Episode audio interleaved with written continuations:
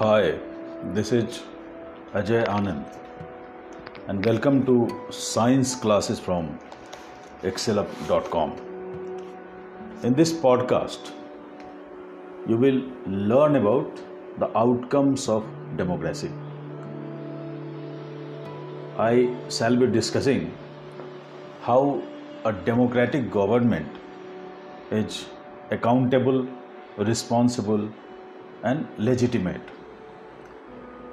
Then we shall be seeing that when it comes to uh, economic growth and development, then how does the uh, democratic government perform?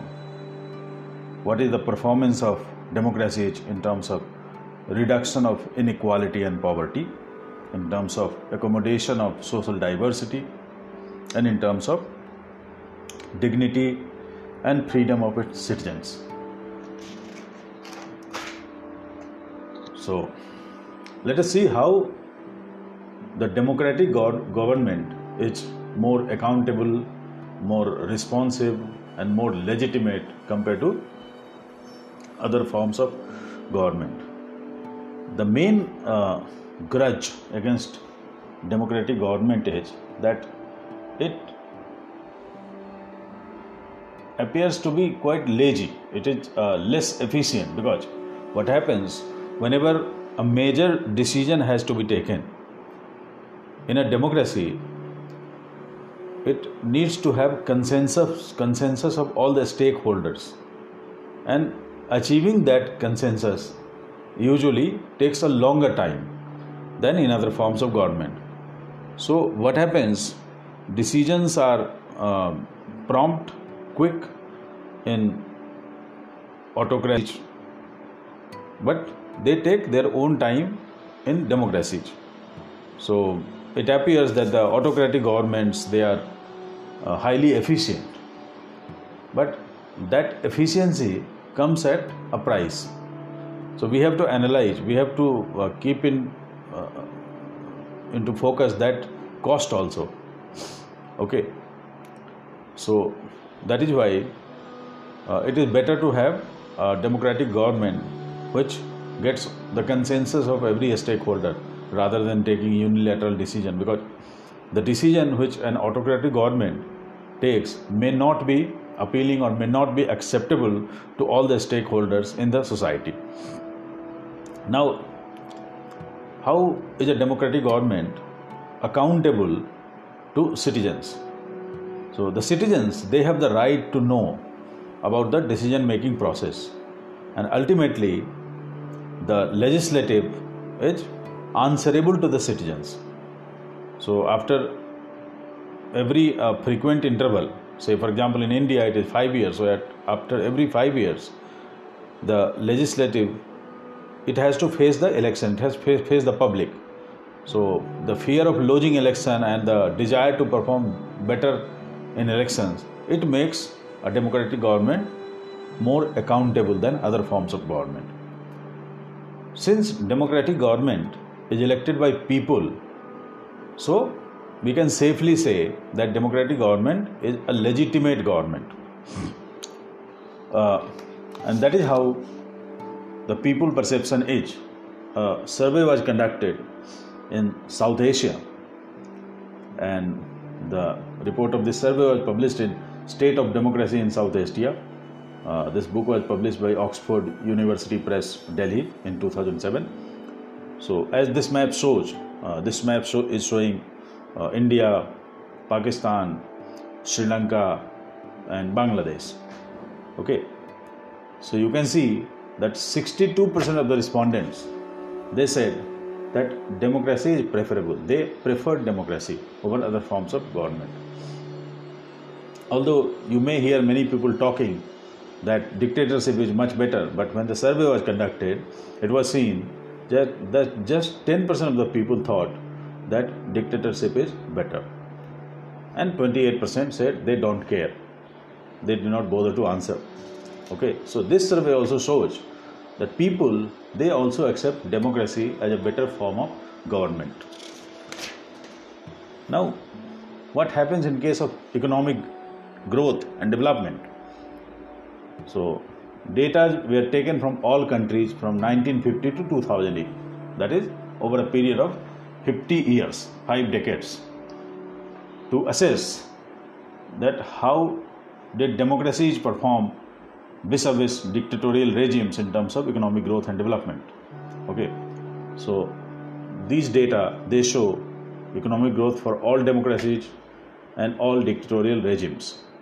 So, in case of all the dictatorial regimes, the economic growth was 4.42%, and in case of democracy, it was 3.95%. So, we can say that autocracies they perform somewhat better than democracies in terms of economic development. But when we closely analyze this data, then we get another picture. So, these data they show the performance of poor countries who were under dictatorship and performance of poor countries under democracies. So, in both the cases, the economic development was more or less similar 4.34% versus 4.28%. This happened because economic growth does not depend only on the type of government in a country. That is not the only factor. There are many other factors. Say, for example, whether the country is having enough natural resources or not, um, is it having proper manpower, human resources or not, um, what are the historic uh, uh, performance of the country in terms of economic or socio-economic criteria. So there are so many factors. So we cannot blame or credit a particular form of government for economic growth or lack of economic growth. Now, let us see what happens in case of uh, inequality of income. So this data shows the green one they show the share of national income among the top 20% of the population and the red ones they show the share of national income among the bottom 20% of the population so here are data from some countries like south africa brazil uh, russia usa uk denmark and hungary.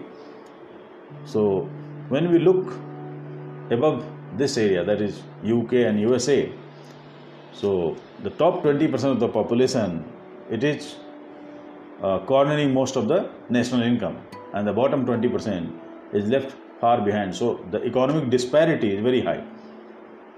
But let us see the case of uh, hungary and denmark. Uh, they are relatively peaceful countries and uh, they have a very good democratic systems in place. So here the top 20% of the population they have just 34% share of national income. And the bottom 20% it has 10% share of national income. So, so this figure is significantly higher than this figure. Okay. So it's difficult to tell so whether democracy has succeeded in reducing inequality of income or not. But the actual picture is in most of the countries uh, throughout the world the inequality of income has been rising. And the world leaders they, they have to they need to take uh, some important steps so that to uh, you know reduce this lacuna in the society. Now what happens in terms of accommodation of social diversity since a democratic form of government it is elected by the people. And people means the society must be uh, diverse because uh, that is the situation in most of the countries now. So since uh, democratic government is working smoothly or democracy has been uh, successful in most of the countries so we can safely make an assumption that this has also succeeded in accommodating the social diversity we cannot rule out conflicts in a society but if the conflicts they can be kept at a bare minimum level, then we can say that social diversity has been properly accommodated. So we can take examples of uh, India, uh, USA, or even Belgium from your textbook. So where social diversity it has been uh, accommodated. We can take example of Sri Lanka where there was problem with accommodation of social diversity. Uh, what is the situation of, uh, in terms of dignity and freedom of citizens? So we can um, analyze this on two parameters. One is the equality of women, and another is of caste inequalities. So around the world, since the time women uh, were given given the voting rights, they could come out of their homes and they could uh, gradually evolve into a force to reckon with. Now the, they are more aware and they are more empowered to fight for justice. So we can say the equality of women it has improved a lot. In case of India, the atrocities against uh, lower classes, lower caste, it was very high earlier, around say 30 or 40 years back. But because of many uh, assertive actions taken by the government in forms of providing reservation and providing other subsidies, people from other backward castes and uh, scheduled castes and scheduled tribes, they have also risen this, uh, in the socio-economic ladder.